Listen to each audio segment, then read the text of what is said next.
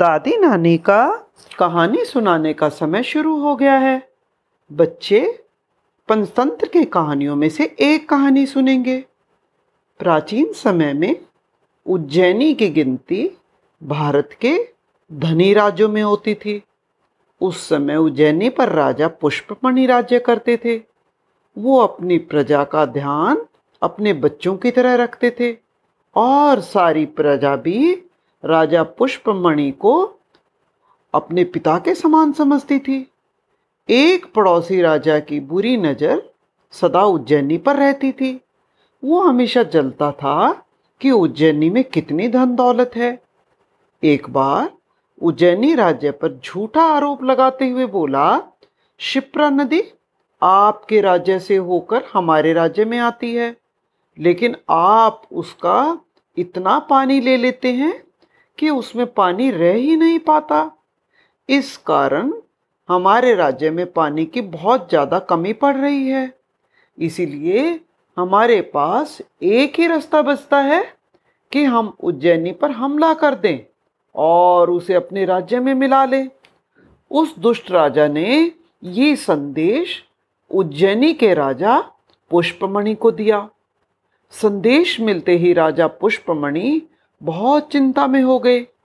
उन्हें समझ नहीं आ रहा था कि इतने बड़े दुश्मन दल का कैसे मुकाबला किया जाए। अभी वो सोच विचार कर रहे थे कि उस, उनके ऊपर पड़ोसी राज्य ने हमला कर दिया। उज्जैनी के सैनिक अपनी मातृभूमि की रक्षा के लिए पूरी ताकत से दुश्मन सेना से लड़ने लगे।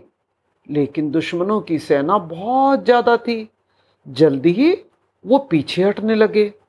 दुश्मन सेना राजधानी की ओर बढ़ती जा रही थी। राजा पुष्पमणि को उसके महल में ही युद्ध भूमि के समाचार मिल रहे थे। वो बहुत चिंता में हो गए और सोचने लगे, मेरे योद्धा, मेरे सिपाही कितने स्ट्रांग हैं, कितने स्वामी भक्त हैं, लेकिन दुश्मन सेना तो बहुत बड़ी है। वो उनको पछाड़ देगी। जिस तरह से लड़ाई चल रही है, इस तरह से थोड़े दिन में ही मेरे सारे सैनिक मारे जाएँगे और मेरी प्यारी उज्जैनी पर दुश्मनों का कब्जा हो जाएगा। काफ़ी सोच विदार के बाद राजा ने मंत्रियों को बुलाया और इस बात पर मीटिंग की। मंत्रियों ने कहा, महाराज, हमें एक दिन सोचने को दे। उनका एक मंत्री बहुत इंटेलिजेंट था। उसने कुछ सोचा और अगले दिन उसने राजा को कहा, राजा, हमें इसके बारे में एक विचार सोचा है। और उन्होंने राजा को कुछ बताया। उन्होंने कहा, महाराज, आप इस बारे में बिल्कुल चिंता ना करें। सारी चिंताएँ मुझ पर छोड़ दें। मेरी सलाह ये है, आप अपने आप को महल के एक कमरे में बंद कर लें। और जब तक युद्ध खत्म ना हो जाए और हम दुश्मन सेना को हरा ना ले, आपको महल से बाहर नहीं निकलना है। राज्य के किसी भी आदमी को इस बारे में पता नहीं चलना चाहिए। सबको लगना चाहिए कि आप इस संसार में नहीं हैं। आप मर गए हैं। बाकी का काम हम देख लेंगे। राजा पुष्पमणि ने पूछा, ये नाटक करने से क्या लाभ होगा? क्या इससे हम युद्ध जीत पाएँगे? यदि मेरे मरने की बात फैली तो हमारी सेना तो और भी घबरा जाएगी और दुश्मन और भी स्ट्रांग हो जाएगा। इंटेलिजेंट मंत्री ने कहा, महाराज, चिंता ना करिए। मैंने सब कुछ सोच रखा है। राजा पुष्पमणि ने अपने मंत्री की बात मान ली और अपने महल में छिप गया। उधर उनके मंत्रियों ने अनाउंसमेंट कर दी कि उज्जैनी के राजा पुष्पमणि की मृत्यु हो गई है और अपनी बात को प्रूव करने के लिए उन्होंने राजा की नकली शव यात्रा भी निकाली और उनका अंतिम संस्कार भी कर दिया। अब ये समाचार पड़ोसी राजा तक भी पहुँचा। पड़ोसी दुश्मन राजा तो बहुत खुश हुआ। वो सोचने लगा, ये तो बहुत अच्छा हुआ। अगर राजा ही नहीं है तो उज्जैनी की सेना किसकी से आखिर लड़ेगी? किसके अंडर लड़ेगी? आप मुझे उज्जैनी पर अधिकार करने के लिए कोई कोशिश भी नहीं करनी पड़ेगी। मैंने तो सोचा ही नहीं था कि उज्जैनी पर इतनी आसानी से मेरा अधिकार हो जाएगा। अब वो अपनी सेना का नेतृत्व करने में केयरलेस हो गया। वो समझने लगा कि अब उसकी जीत तो पक्की हो चुकी है। इसीलिए वो सब युद्ध की थकान उतारने लगे, नाच गाने मस्तियाँ करने लगे। इसी बीच उज्जैनी के मंत्रियों ने उनको पत्र लिखा और संदेश दिया, महाराज, आपको पता है, हमारे राजा पुष्पमणि तो अब नहीं रहे और उनके न होने पर अब युद्ध को जारी रखने का भी कोई अर्थ नहीं रहा। स्वामी के साथ हमारी स्वामी भक्ति भी खत्म हो गई। अब आप उज्जैनी को अपने राज्य का ही एक भाग समझिए। आप उज्जैनी पधारने का कष्ट कीजिए। हम आपका स्वागत करना चाहते हैं और अपने हाथों से आपको राज्य गद्दी पर बिठाना चाहते हैं। उज्जैनी के मंत्री अब शत्रु राजा के स्वागत की तैयारी में जुट गए।